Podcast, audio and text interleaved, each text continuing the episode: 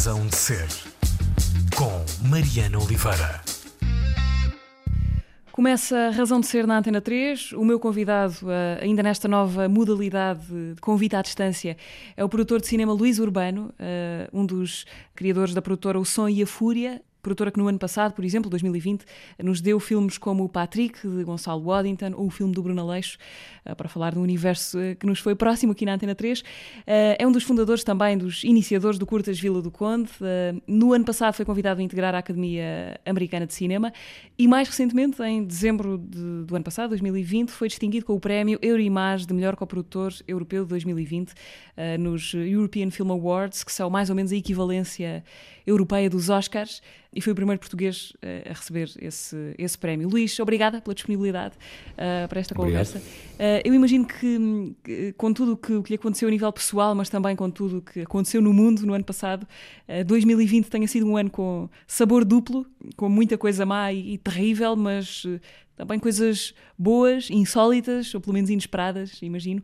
Como é que ficou o balanço do ano? A balança pende, pende para que lado?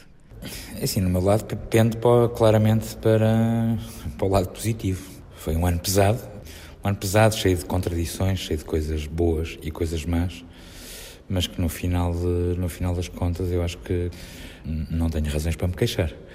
Para a indústria do, do cinema, para o circuito dos filmes, 2020 vai ser lembrado como foi um ano terrível para o cinema, quase um ano perdido, uh, ou alguma coisa boa ou menos má nasceu desta desta travessia que ainda não acabamos, não é? Porque ainda estamos a, passar. Sim, na, na, prática, ou seja, é, é, a questão da pandemia, é, ela não termina com o ano 2020, infelizmente, não é assim. Não sabemos ainda até quando é que vamos, enfim, viver nesta, nesta espera.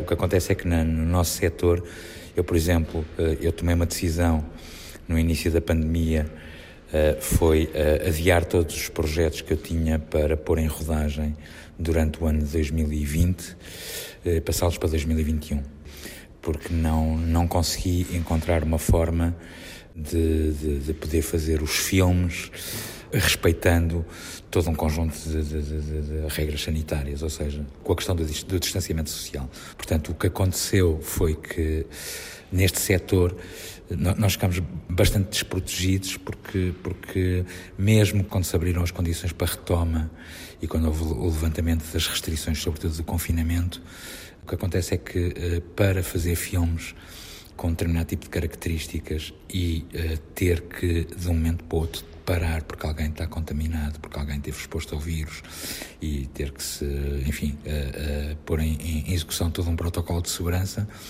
tem que separar o filme e o parar o filme não significa parar os gastos no filme, ou seja, eh, a partir do momento em que não conseguíamos ter nenhum produto seguro para nos cobrir riscos de pandemia, filmar era um ato, uh, e filmar determinado tipo de filmes era um ato, podia ser um ato de, de, de, de suicídio uh, económico e, e, portanto, eu optei, optei por eh, reforçar as componentes de desenvolvimento dos projetos e tentar esperar. Agora não posso esperar muito mais, portanto, de uma forma ou de outra, nós vamos ter que pôr filmes, na, na como a gente diz, na estrada, uh, agora no primeiro semestre.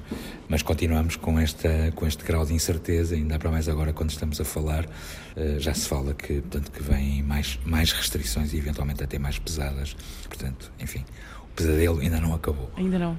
A, a, a cadeia parou, em, como, como, estava a explicar, parou em vários momentos, não é? parou a produção, parou a exibição, parou Sim. o circuito do, dos festivais. Sim. Acompanha aqueles que pensam que a pandemia veio acelerar a nossa tendência para consumir cada vez mais em casa, cinema em casa, e quase não em sala já. Ou isto é daquelas sentenças de morte que se renovam ciclicamente, mas que na verdade nunca se, nunca se confirmam? O cinema, acho que já perdi a conta às vezes que foi condenado à morte. Com o aparecimento da televisão foi condenado à morte. Enfim, eu não acredito muito nisso. Ou seja, uh, acredito que sim, que há coisas que mudaram este ano. Ou seja, os hábitos uh, a partir do momento em que as salas fecharam ou mesmo quando reabriram, uh, tiveram sempre um funcionamento muito limitado em termos de, de, de, de restrições assistiu-se sim a um, a um, a um crescimento de, de, de, do streaming e, portanto, e das outras formas de, ver uh, filmes. Uh, agora, o que eu não. Uh, o streaming, ou seja, e esta, esta nova forma de, de, de, de, se poder consumir cinema não tem em conta uma coisa que é fundamental e que basicamente é a essência da magia também do ver cinema, que é a experiência coletiva de o ver. Numa sala, numa tela grande, com pessoas, essa parte, essa componente não é substituível. Portanto, eu não acredito que ela, que ela termine. Eh, vai sair eh, certamente eh, muito danificada e já está muito danificada. Portanto, o Parque das Salas tem estado a sofrer imenso com esta pandemia, mas eu estou convencido que vai haver uma retoma. Uhum. E, portanto, agora, se essa retoma vai ser fulgurante ou não, vamos ver mas não, mas não acredito, não acredito que isso vá parar, ou seja, que a fruição coletiva, a experiência coletiva de, de, de ver cinema, ela é insubstituível. Ah, este foi um ano também de lutas para o cinema, para o setor da cultura como um todo, mas eh, também para o cinema, ah, em que se discutiu de forma acesa o futuro modelo de financiamento do cinema e a sua relação com as plataformas de streaming, justamente. Um, eu queria perguntar-lhe, acha que estamos a ir para onde? Uh, no sentido que nós, nós os que consumimos só, só nos apercebemos das coisas e das mudanças quando elas eh, já se instalaram como uma realidade. Sei lá, há uns anos possivelmente não era evidente que o streaming viesse para ficar com, com tanta força.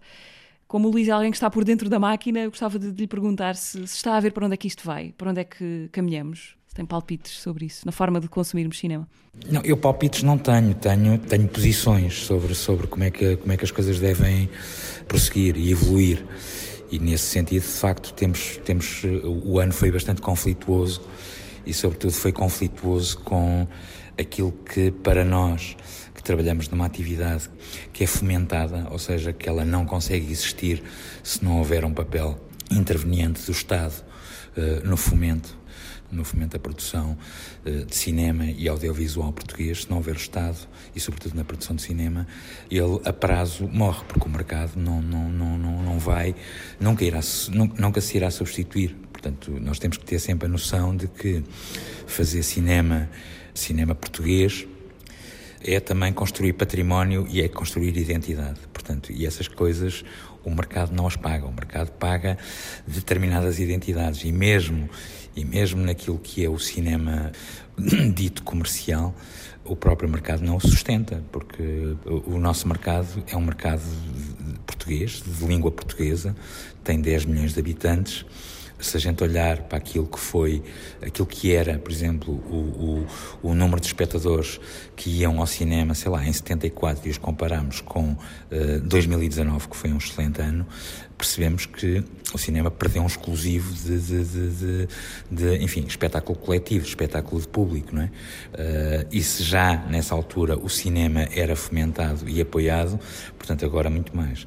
Aqui a questão com o streaming tem que ver com a forma como estes grandes operadores que vão atuar uh, e que estão a atuar no, no, no nosso território e no nosso mercado uh, têm que contribuir para a existência de uma produção uh, independente portuguesa.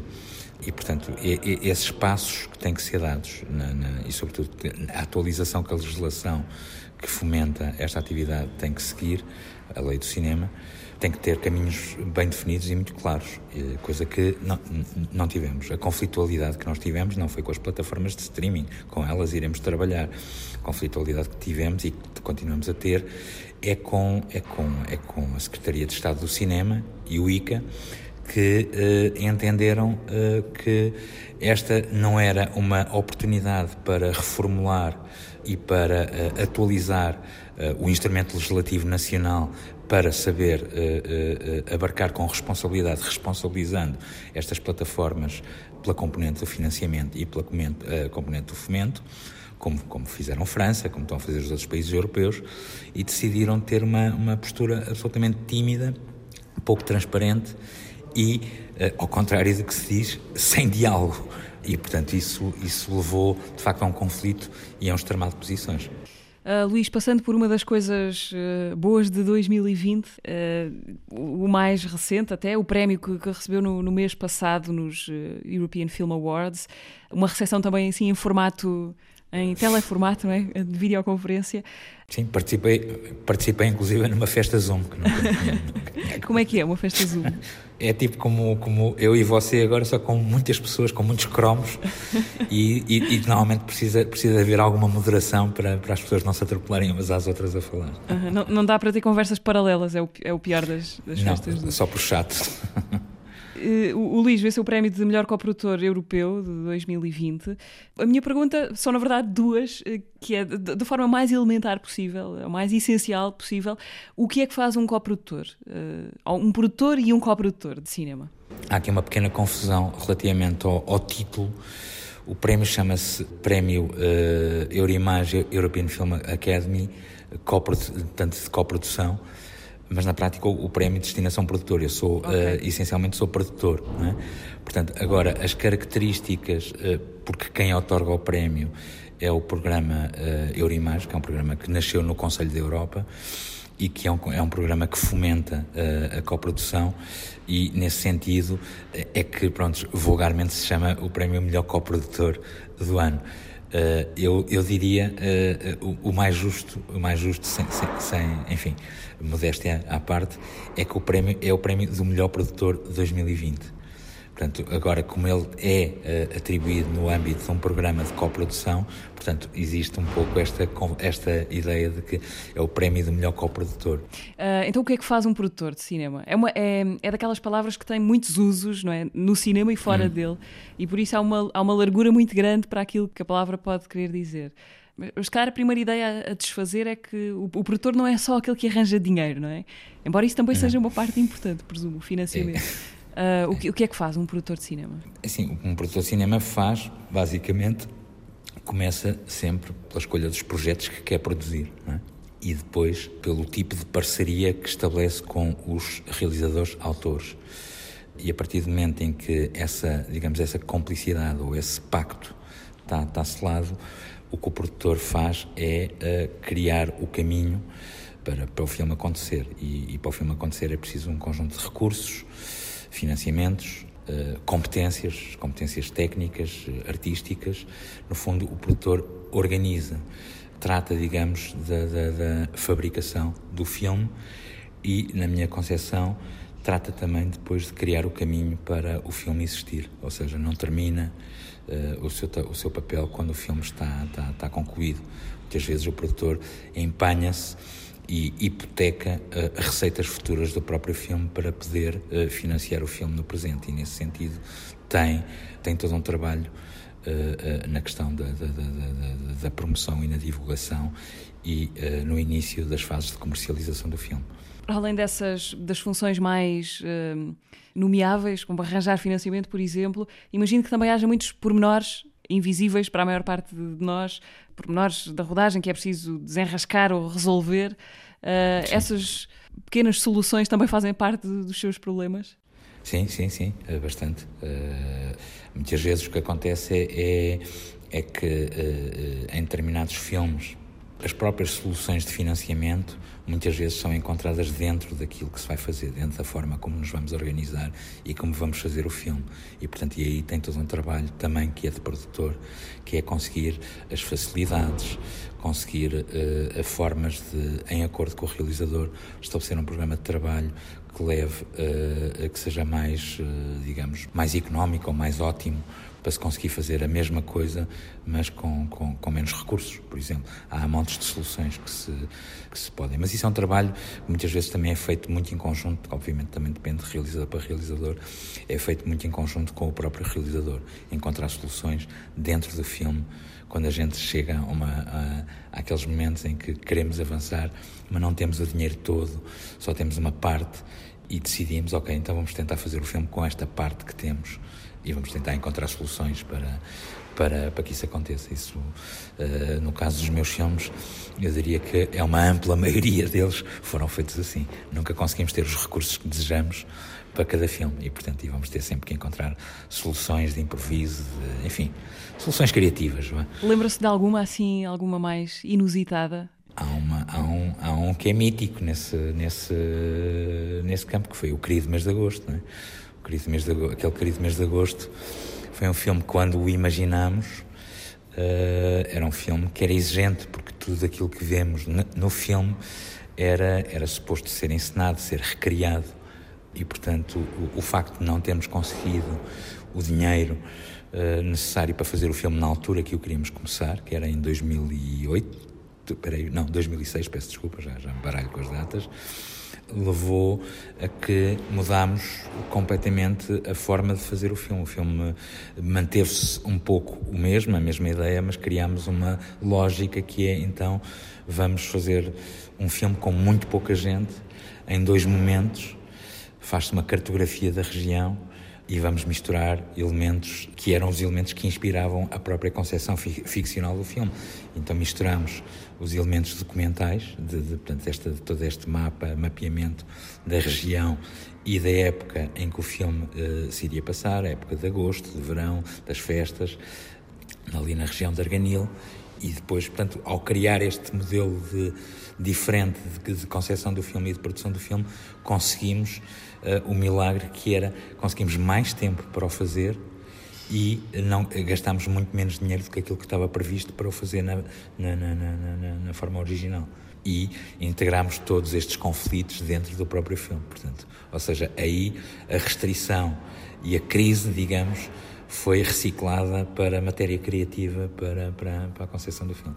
Mas o produtor também é alguém que volta e meia tem a, a dura missão de chamar o realizador ou os criativos para a realidade, no sentido de Sim. cortar as asas ao sonho para que o sonho seja possível de alguma maneira. Ser produtor é, é por acaso fiquei sempre com esta com esta a, a expressão, enfim, não foi uh, usada para a função de produtor, mas lembro, mas foi dita por uma produtora há muitos anos, que era a Rosie Burguete, que uma vez me uh, falou neste conceito da esquizofrenia atuante.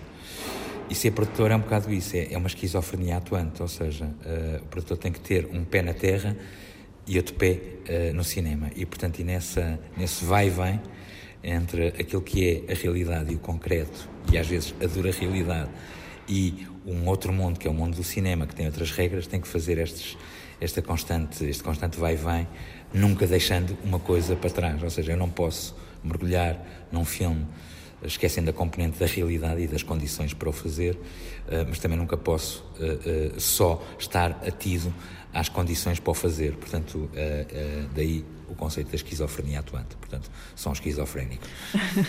e na sua hum, interpretação da sua própria função como produtor, como é que vê, como é que se vê na relação com os criadores? No sentido até onde é que um produtor pode meter o dedo, digamos assim, no trabalho dos realizadores, sugerir caminhos, ligar pessoas, pôr pessoas em contacto, trabalhar com. Isso, isso também faz parte do trabalho do produtor, mas até onde é que se vai para não interferir no, na questão criativa, no trabalho criativo do, dos realizadores? Eu, eu, acho que os, os, os, limites, assim, os limites é que o produtor nunca se pode substituir ao realizador, nem vice-versa, nem o realizador se pode substituir ao produtor. E, portanto, nessas duas restrições, eu acho que encontramos uh, as linhas vermelhas, ou vamos encontrar as linhas vermelhas uh, para cada um, para, para, a atuação de cada um. Uh, como é óbvio, assim, em termos práticos, não.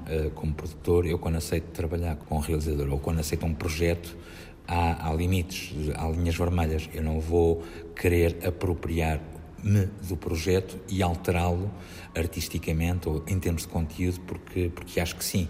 Portanto, eh, isso eu não faço. Eh, portanto, o, o, os projetos têm uma autoria e, portanto, é preciso respeitar essa, essa autoria. A única coisa que faço, o limite da minha atuação, é que no confronto entre a realidade e o território uh, do cinema, muitas vezes temos que encontrar compromissos para as coisas se fazerem. E, portanto, uhum. e aí pode haver ou não uma consequência criativa deste chamar uh, à realidade, uh, que são as condições uh, de contexto e de produção para um determinado filme. O, o filme do Bruno Aleixo partiu de um desafio do, do Sonho e a Fúria? Sim, o filme do Bruno Aleixo partiu já é uma história antiga, portanto, às tantas posso, posso, posso estar a, já posso estar a, a romancear a história, mas ela é engraçada.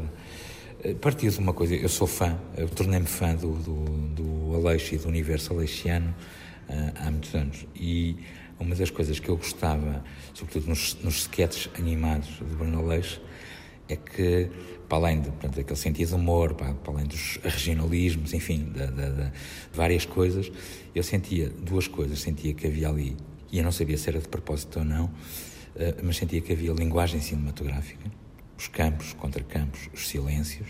E havia também uma coisa que muitas vezes na pura ficção falta, que é dimensão de personagens. Ou seja, aqueles personagens que você toca, eh, conhece-os, entra em contacto com eles e imediatamente se familiariza porque, sei lá, o Bruno Aleixo faz-me sempre lembrar alguém que eu conheço, ou o Renato Alexandre. Os personagens preenchem uma palete de, de, de dependendo do mundo das pessoas, mas preenchem uma palete de, de personagens. E andei com esta coisa, uh, andei com esta coisa na cabeça, sobretudo a questão da linguagem cinematográfica que estava por trás daqueles sketches animados. E na altura estava a trabalhar, estava a fazer muitas idas e vindas ao Porto, porque estava a produzir o, o, o Manuel Oliveira, curiosamente, que também tem uma, uma um, enfim, tem uma linguagem de cinema em que uh, talvez uh, por entusiasmo meu eu, eu achava que de uma certa forma o Brunaleixo uh, uh, e a forma de expressar uh, cinematográfico, ou seja, de expressar, de conjugar aquelas imagens, aqueles sketches animados, não sei porque senti sempre ali alguma familiaridade com algum cinema português. E nesse sentido meti-me com eles no, no, sei lá, acho que foi por inbox de Facebook e, e começámos a trocar umas, uns cromos e um dia combinei encontrar-me com o João e com o Pedro Santo em, em Coimbra para jantarmos, convidei-os para jantar, numa dessas muitas minhas idas e vindas ao Porto, e, e propus-lhes desenvolver um argumento para um filme. E assim foi, portanto, eles desenvolveram, portanto, na altura pensei, tipo, bora tentar eh, fazer aqui uma coisa uh, difícil, que é raptar estes bonecos da, da, da internet e dar um espaço mais selvagem e uh, criar uh, condições para, para se fazer um filme, fazer essa experiência. Claro que até isso se concretizar durou muito tempo, porque entretanto fizemos muitos desvios, porque começámos a trabalhar nesse guião, mas ao mesmo tempo surgiram ideias de. Uh, na altura foi o campeonato, Europeu, o campeonato do Mundo de Futebol de 2014. Uh, então decidimos fazer uma coisa, retomar uma coisa que eles já tinham feito antes, que era o, uma série de televisão, o Copa Aleixo. Uhum. Portanto, e trabalhámos com a RTP nisso, e depois fizemos o Aleixo Psi para, para a SIC Radical. E depois de preencher esse caminho desviante, voltámos ao filme e decidimos avançar com ele. E, e pronto, e, e, agora estamos a trabalhar noutros projetos. E, e, assim se encontram de forma muito inesperada para mim os universos do Bruno Aleixo e de Manuel de Oliveira. no, no, campo, no campo visual, atenção, no campo visual. Porque uh, não, a, a, densidade, dos filmes de Manuel de Oliveira e dos seus uh, guiões não tem nada a ver com a, com a ausência de densidade dos guiões imaginados pelo Bruno Aleixo e pelos amigos. Não é? nunca nos podemos esquecer disso. Um, Luís, aqui há umas semanas tivemos a, a, notícia, não totalmente inesperada, de que o filme português que a Academia Portuguesa tinha escolhido para candidatar aos Oscars na categoria de melhor filme internacional teve de voltar para trás porque o filme Listen, de Ana Rocha de Souza, era maioritariamente falado em inglês e isso era critério de exclusão para ser eh, candidato aos, eh, às nomeações. Em substituição, a candidatura portuguesa vai ser o Vitalina Varela de Pedro Costa. O que é que pensa disto? Os critérios fazem sentido? Eu sou, eu sou, eu sou muito crítico relativamente a esta, esta questão, à forma como. Enfim, a Academia Portuguesa tem um problema de origem. Eu, por exemplo, eu não, eu, eu não sou membro da Academia, tenho, tenho um problema. Da um Academia problema Portuguesa. Com, uh, da Academia já lá vamos, sim, à outra. Pronto.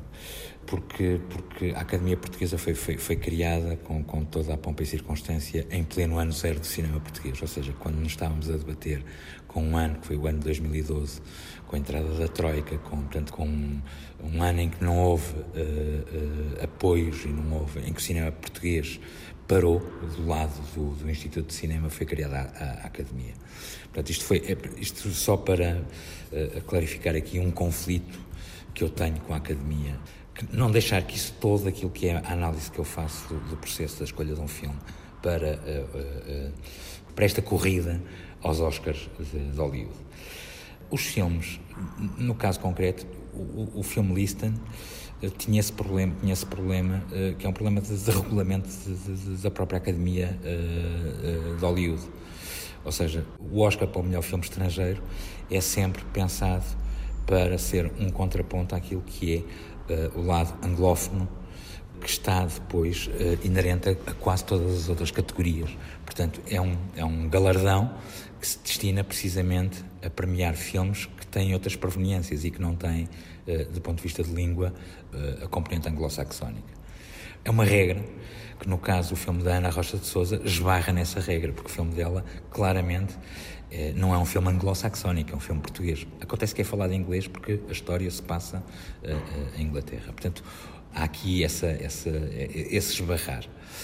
Agora, se me perguntas se numa primeira escolha, independentemente desta questão, se numa primeira escolha, qual deveria ser o filme português candidato ao Oscar, eu digo sempre que o filme português candidato ao Oscar, num determinado ano, deve ser sempre aquele filme que melhores condições tem para poder uh, chegar aos membros da academia que depois vão votar e vão criar a shortlist que depois dá origem às nomeações dos quatro ou dos cinco que vão, que vão correr para o, para o galardão.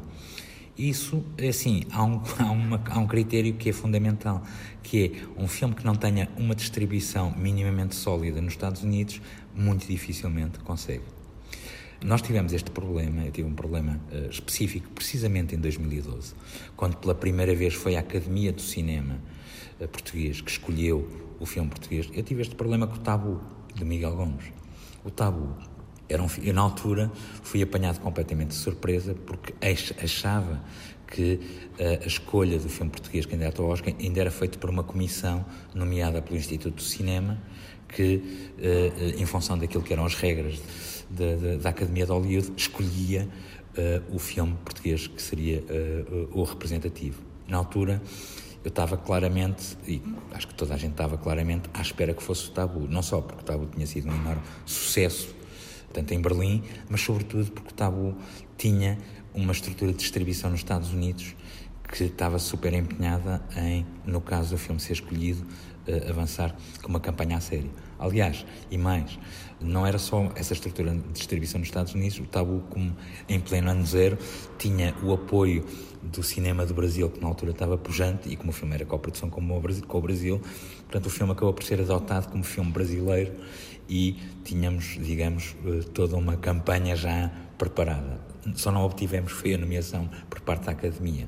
Ou seja, muitas vezes aquele que deve ser o melhor, o filme português uh, nomeado uh, ao Oscar para melhor filme estrangeiro, não deve ser o filme que a maioria dos, das pessoas da academia acham que é o mais que, que, é o mais fixe, que é o que gostam mais. Ou seja, não é uma nomeação que vai fazer o que quer que seja por um filme, mas essa nomeação pode fazer, facilita a vida a um filme que já tem um caminho de distribuição naquele que é o país decisivo, que é os Estados Unidos e a América do Norte. Uhum. Ou seja, o critério não, não, não, não pode ser só artístico, mas tem que olhar para outros fatores. Quer dizer, o critério, não pode, o critério tem, que, tem que ter em conta isso, tem que ter em conta isso, porque enquanto que o Vitalina Varela vai ter um circuito de exibição nos Estados Unidos e vai ter, através do seu distribuidor americano, acesso a mais membros da academia, é? e a mais exibições, ou, seja, é, é, ou seja, que são eles, é, é o grosso, é, a grande maioria dos membros da academia são, são residentes, são, são, são, são profissionais americanos, norte-americanos. Uhum. E, portanto, é, uma, é, é, basicamente é isto. O cálculo tem que ser feito assim. Agora, eh, se me perguntares artisticamente qual é o filme mais valoroso, se é o Liston ou se é o filme do, de Pedro Costa, o Vitalina Varela, eu uh, acho que é o Vitalina Varela.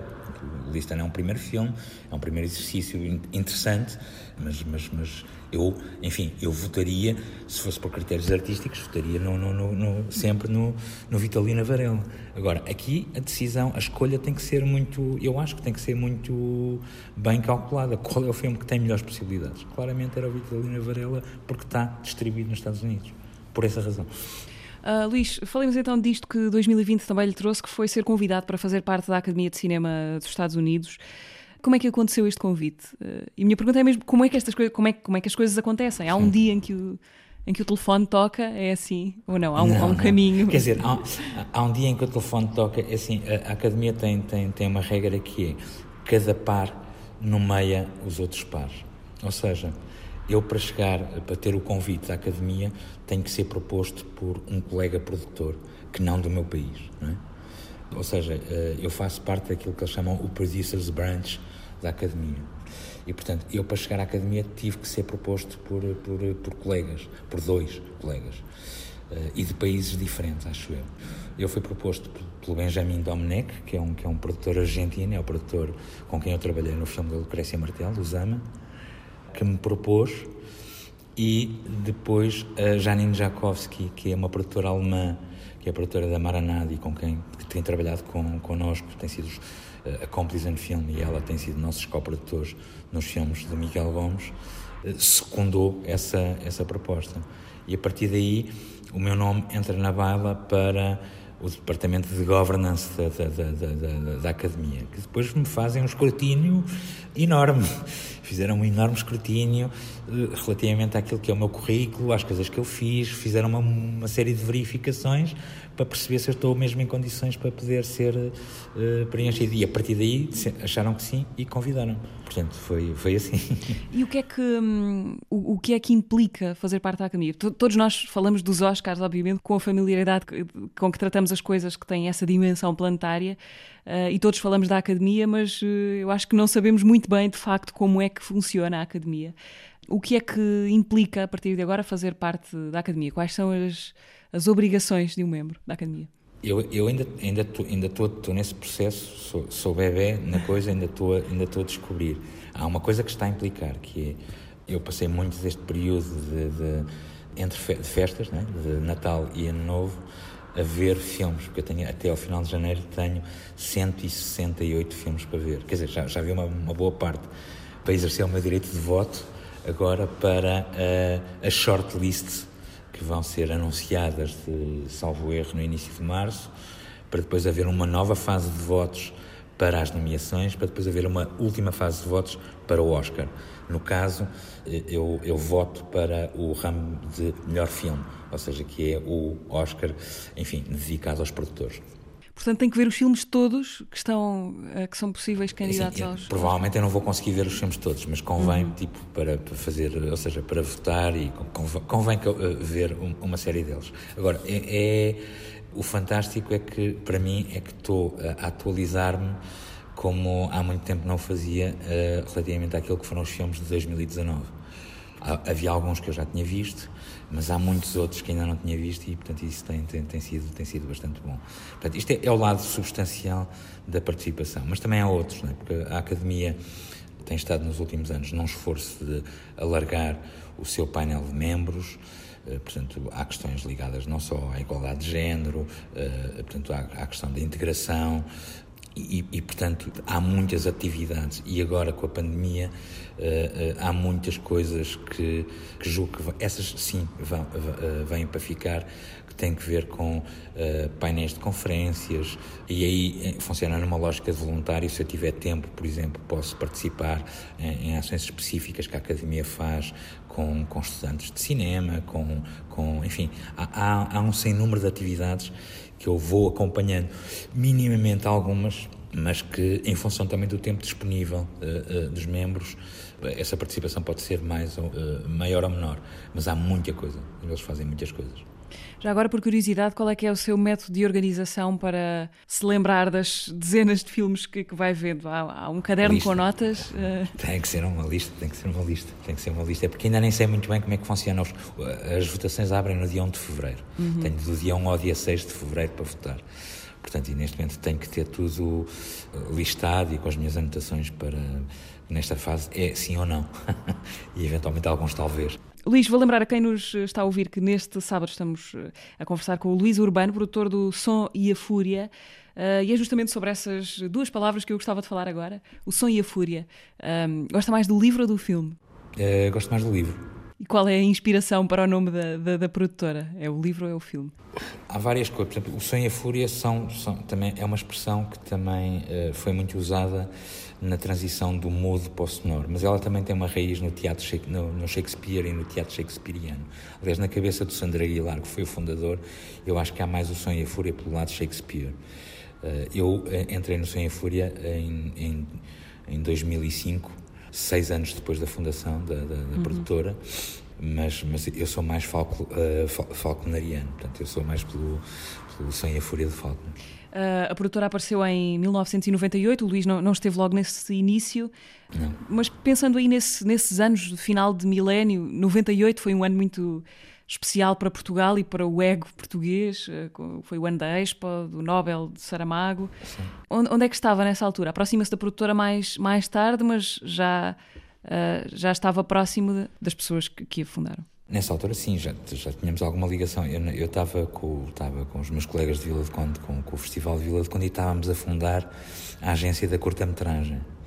Portanto, que ela é fundada em 90, finais de 98, porque em 99 teve assim uma primeira grande missão que foi organizar a mostra dos filmes das curtas portuguesas que iria, ou seja, o painel dos filmes portugueses que iria concorrer ao Leopardo uh, do Festival de Locarno, porque o Festival de Locarno na competição de curtas tinha todos os anos misturava curtas suíças com curtas de um, de um, de um, de um país convidado.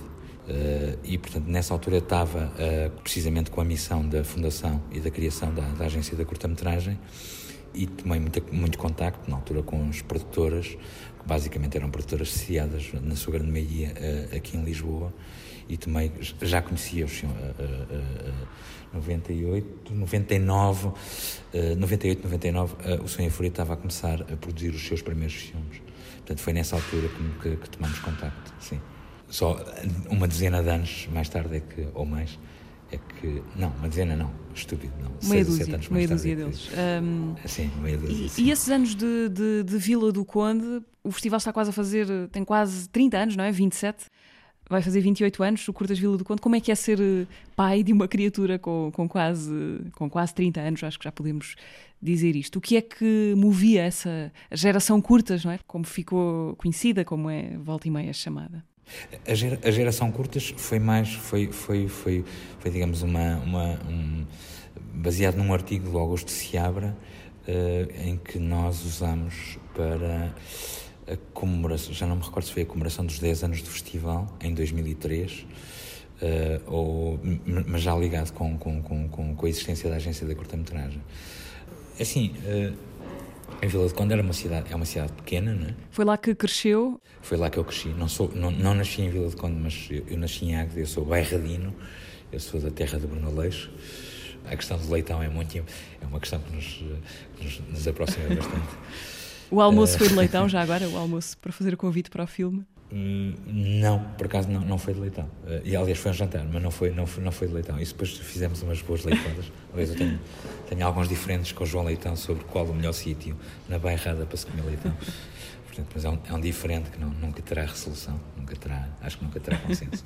Uh, mas a Vila de Conde, a Vila de Conde nasce, nasce, nasce, nasce de coisas que aconteciam antes, não é? Uh, que era nós o grupo de pessoas que, fundou o Festival de Vila de Conde, eh, o Miguel, o Nuno, o Mário Miguel, o Dario, o Rui Maia, eh, eu mais tarde eh, e, outras pessoas que também estavam ligadas no início, nós costumávamos passar em setembro sempre umas férias cinéfilas no Festival de Cinema da Figueira da Foz, que era no final dos anos 60, na segunda metade dos anos 60, era um festival Epá, era super. Era muito bom o festival. Eh, muito desorganizado, mas era um festival que, onde, onde nós tomamos contacto com, com, com imensas coisas, sei lá, com, conhecemos lá o Jonas Mecas, uh, conhecemos lá o Samuel Fuller, enfim, uma série de autores. Tomámos contacto não só com uma série de autores e com uma série de cinematografias e que nos fazia com que, o mês de setembro era sempre uma paragem obrigatória. E foi lá que tomámos, tomámos uh, uh, contacto com a realidade de existir um circuito em que filmes mais curtos também, também eram exibidos. Percebemos que havia um certo dinamismo no, no formato de curta-metragem.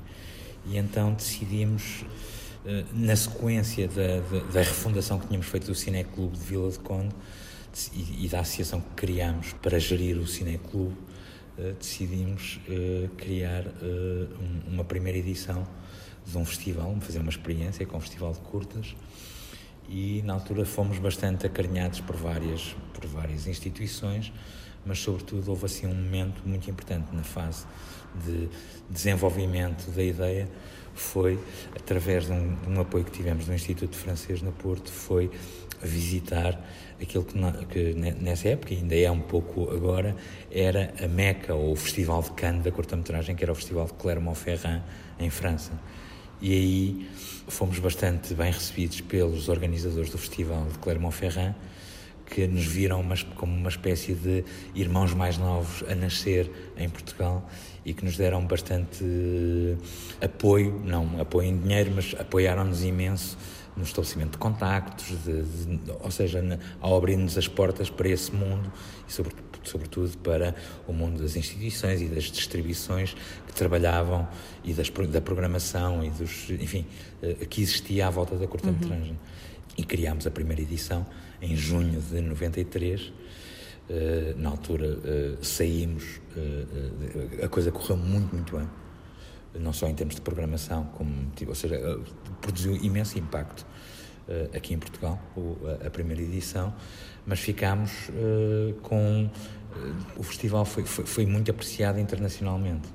Acabámos foi completamente falidos porque não, não, não tínhamos dinheiro para pagar as contas todas e na altura foi, foi bastante importante um apoio que tivemos da Gulbenkian para a primeira edição e depois com o sucesso conseguimos ir uh, reclamar junto do IPACA na altura, que era o equivalente ao ICA hoje, uh, que acabaram por nos eh, dar algum dinheiro para, para não irmos ao fundo e podemos começar a pensar na segunda edição.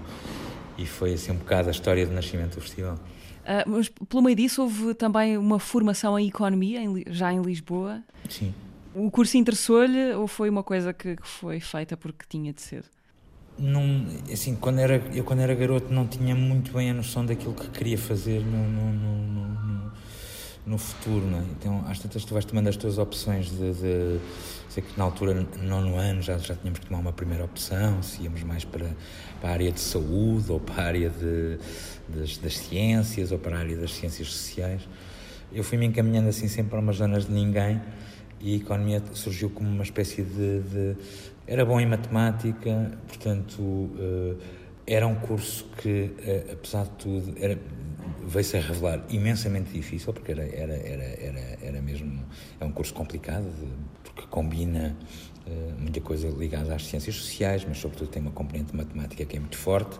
Normalmente, as pessoas que vão para as ciências sociais têm menos apetência para as matemáticas, portanto, ali tens que estabelecer um compromisso complicado mas para mim foi uma espécie de curso, ok, era o curso em que, sem, sem ter que estudar muito, eu conseguiria ter, ter a, média não era muito exigente, portanto, fui um bocado pela lei do, do, do, do mais fácil e também era uma oportunidade de entrar num curso e havia uma escola que me interessava, eh, até porque na altura também estava na, eh, a iniciar um pouco aquilo que era um, um caminho eh, filosófico, existencial, enfim, estava, estava estava, estava a denotar algumas tendências para um certo marxismo e, portanto, e a escola, melhor escola no país, eh, portanto, era o ISE, era o Instituto Superior de Economia, tinha uma componente forte, tinha, tinha um lado inspirador marxista bastante, bastante interessante.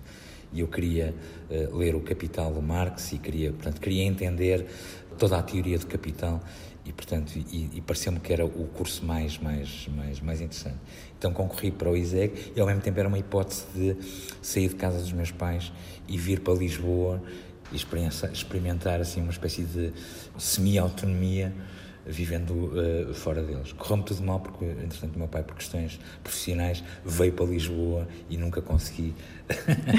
Ou seja, não foi possível uh, essa componente da, da, da, da libertação. Exatamente. Mas foram essas basicamente as razões que, que, me levaram a escolher economia. Primeiro porque não queria nada de outras coisas, mas depois também porque era um curso que para, para a entrada não era assim completamente exigente. Impunha-te ali uma média de 13 e uma média de 13 eu isso tirava com uma perna nas costas, percebes? Uhum. No décimo segundo, portanto não era, não era complicado. Depois veio-se a revelar um curso difícil, puxa. Mas depois como é que o cinema se torna a sua principal ocupação? Porque um interesse pelo cinema pode desembocar em várias coisas, não é? Fazendo disso ofício, realizador, ator, crítico de cinema. Como é que se torna produtor de cinema? Eu, eu acho, acho, acho que torna-me assim um bocado, um bocado por acaso, como me tornei muitas coisas por acaso, não é? Eu quando... quando eu tive, em garoto tive uma experiência como, como em teatro, como, como ator, fazer curso e depois, eh, pronto, até, até a coisa correu bem, tinha jeito para aquilo, poderia, poderia pensar. Na altura poderia ter pensado nisso, não pensei, uh, mas depois quando entrei na, na, na, universidade eu não me dediquei só uh, ao curso, é? Portanto, na altura já tinha esta ligação, tinha este hobby e, tinha, e digamos, tinha, tinha, tinha uma formação já de, tinha uma cultura cinematográfica muito feita pelo Festival da Figueira, não é? Eh, mas sobretudo pela RTP2, pela, pela programação de cinema da RTP2. Fui, fui, fui, fui um privilegiado em termos de geração, porque vivi no, no período em que o Fernando Lopes, o Alberto Seixas Santos, muita gente ligada ao cinema, assumiu e teve funções de programação na, na, na RTP e, portanto, beneficia muito disso. Mas quando entrei na faculdade, dediquei-me logo a muitas coisas. Comecei, olha, comecei logo por dedicar à política, às questões das associações de estudantes. Isso levou-me a, a, a, seguir muitos caminhos. Portanto, eu, enquanto estudei, trabalhei. Eh, portanto, houve uma altura que dediquei muito à política, então eh, era entre presidente da Associação de Estudantes de, Económicas e estar ligada às lutas académicas da Federação Académica de Lisboa. Andei muito durante um ano numa, numa operação com várias associações de estudantes para tentar correr com o PSD da, da, da Federação uh, Académica de Lisboa, porque da Academia de Lisboa, porque era o, era o período auge do cavaquismo e nós éramos resistentes a esse período. É? Estava a pôr em prática as leituras do, do Capital. Certo, certo, certo, certo, certo. certo. E, e, portanto, andei durante dois, três anos muito, muito metido nisso, não é? E depois, quando me desencantei dessa, dessa, de, de, de, desse lado, eh, não quis mergulhar logo no curso para, para tentar acabar e comecei também a, a, a trabalhar. Então, trabalhei nas festas de Lisboa e trabalhei nas festas de Lisboa para organizar várias coisas ligadas às festas de Lisboa, mas com ligação com as universidades e com aquilo que era a produção cultural das universidades. Organizei um festival de teatro no âmbito das festas, mas esse trabalho nas festas também me levou a fazer outras coisas. Cheguei a ser, sei lá, roadie de concertos. Cheguei a trabalhar com, com o Paulo Polito Valente um bocadinho nos concertos que ele também organizava na altura nas festas de Lisboa, sei lá, de Valdemar Bastos fiz montes de coisas. Fiz, durante esse período em que trabalhei nas festas de Lisboa, por exemplo, fui responsável pelo, pelo lado da Câmara Municipal de Lisboa pela organização e pela produção dos espetáculos de homenagem ao Alfredo Marceneiro, que eram quatro espetáculos, e que foi uma ideia, e que trabalhei nisso com o Carlos do Carmo, que era quem estava a organizar a, a programação desses quatro eventos. Uh, portanto, fiz muitas coisas, estás a ver? Portanto, uh, depois também eh, concluí esse meu lado, essa, essa, essas minhas derivas profissionais por várias coisas, então decidi acabar o curso, porque, tinha, porque eu tinha começado e que fazia sentido acabá-lo. Já era, a escola entretanto tinha mudado imenso, portanto o Muro de Berlim tinha caído em, em 89, portanto, e a escola perde um bocado essa áurea marxista e ganha uma áurea keynesiana, eh, se quiseres, mais social-democrata, não no sentido do PSD, mas mais, mais, mais, eh, enfim, de uma certa esquerda liberal, se quiseres. E, e terminei o curso e depois comecei a exercer, só que eh, eu comecei a exercer a minha, portanto, trabalho como economista, trabalhei em várias instituições, trabalhei na Comissão de Coordenação da região de Lisboa e Valtejo como, como economista especialista, vá-se lá saber, em finanças locais, que era uma área que eu, que eu percebia, mas em paralelo os hobbies ligados ao cinema começavam-se a profissionalizar. Portanto, a questão do festival, a agência, ainda tive uma experiência, quando estava na CCR Lisboa, ainda tive uma, uma experiência de trabalho em part-time para a Atalanta Filmes, do Paulo Branco, como programador, trabalhei há três meses, ou seja, fazia muitas coisas. E houve um momento em que recebi um grande convite para, para ir trabalhar para uma instituição europeia no Luxemburgo, para me mergulhar a fundo, full time, na, na, na minha vida como economista, em que decidi recusar e a partir daí decidi recusar e, e decidi tomar um, um, caminho completamente diferente para a minha vida. Então larguei a minha ligação com, com a função pública, recusei esse convite, a seguir pedi uma licença sem vencimento e mudei-me para o Porto para ficar mais próximo de Vila de Conde eh, e começámos a profissionalizar eh, toda a estrutura do, do, do festival e, e, da agência e começámos a fazer várias outras coisas, criámos a Galeria de Arte, a certa altura reabrimos com, com, com António Guimarães, com o Becas, o Passos Manuel, em que nós éramos os responsáveis e eu era o responsável pela parte de cinema do, do, do Passos Manuel. Sei lá, fizemos montes de coisas até, até, até uma altura em que, em que apetecemos regressar a Lisboa e, e, surgiu a oportunidade de, de uh, o João Figueiras e o Sandro Aguilar, que eram os sócios fundadores do Sonho e Fúria, iam se separar. O João Figueiras queria sair e eu comprei-lhe a cota e, e, e tornei-me produtor sem ter a menor noção do que é que era produzir. Portanto, uh, ou seja, foi por acaso. Por, não, não, é, são aqueles acasos que não são acasos, mas. Uh, casos que se vão acumulando ao longo do tempo. Exatamente. E que e que se eu já tinha tomado uma decisão que era afastar-me daquilo que era os caminhos mais evidentes que o meu curso me, me, me levaria, uh, a certa altura, porque não? Porque também já estava, ou seja, não me estava a sentir completamente uh, realizado com uh, sendo programador, estando no final da linha daquilo que é, um, que, é um, uhum. que é o cinema, não é? Portanto, que é o lado da programação, etc. quis experimentar uma coisa diferente e achava que na altura que, que, que se calhar conseguia fazer assim cinco anos de, em cada momento, podia ter fases de 5, 4, 5 anos em que fazia coisas diferentes. Não, não esperava era ter estatelado, ter-me estatelado completamente nesta atividade e já estou, já estou nisto há, há, há 15 anos. Nunca se arrependeu de ter recusado o convite do Luxemburgo? Uh, várias vezes pensei nisso, em momentos mais de angústia e de desespero, pensei tipo, epá, nunca devia ter saído da função pública. Bom, nós agradecemos pelos filmes que, que entretanto, resultaram desse, desse não. Uhum. Luís, não sei se, entretanto, ao longo desta conversa, teve tempo de pensar numa música que queira escutar para acabarmos. Sim, sim, olha, uh, apetece-me escutar o Brasil Pandeiro do, dos Novos Baianos. Portanto, é um álbum que, que se chama, acho que se chama uh, Acabou Chorar, uhum. e é logo a primeira, Brasil Pandeiro. Apetece. Não sei porquê, fui para aí.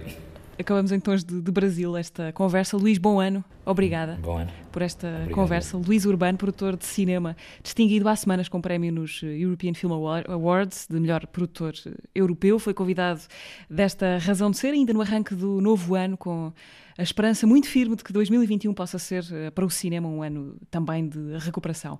Esta e outras conversas estão em podcast e também no RTP Play. Bom fim de semana e para todos eh, ainda está a valer eh, um bom ano.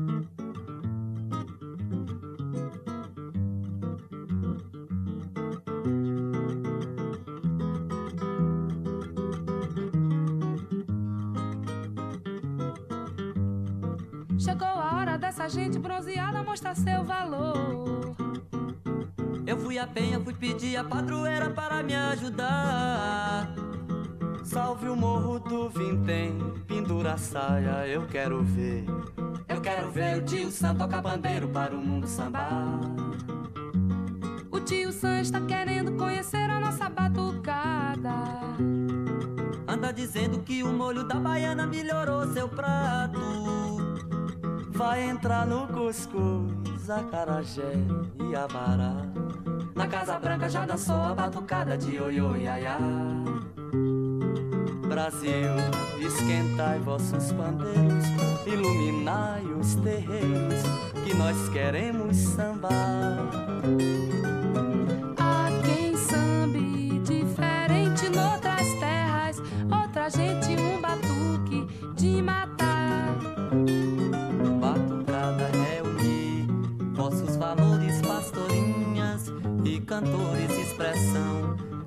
para o meu Brasil.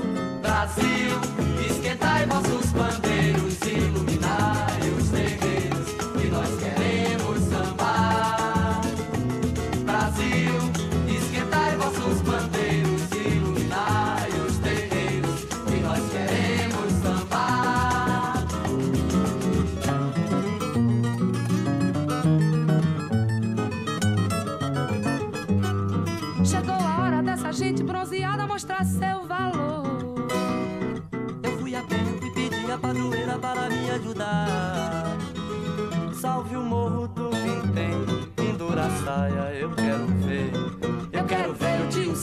Bandeiro para o mundo sambar.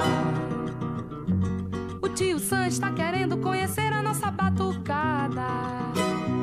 Anda dizendo que o molho da baiana melhorou seu prato vai entrar no cuscuz, acarajé e amará. Na Casa Branca já dançou a batucada de ioiô iaiá. Brasil Esquentai vossos pandeiros, iluminai os terreiros que nós queremos sambar. Há quem sambe diferente noutras terras, outra gente um batuque de matar. Oi, Batucada reunir vossos valores, pastorinhas e cantores de expressão que não tem para o meu Brasil.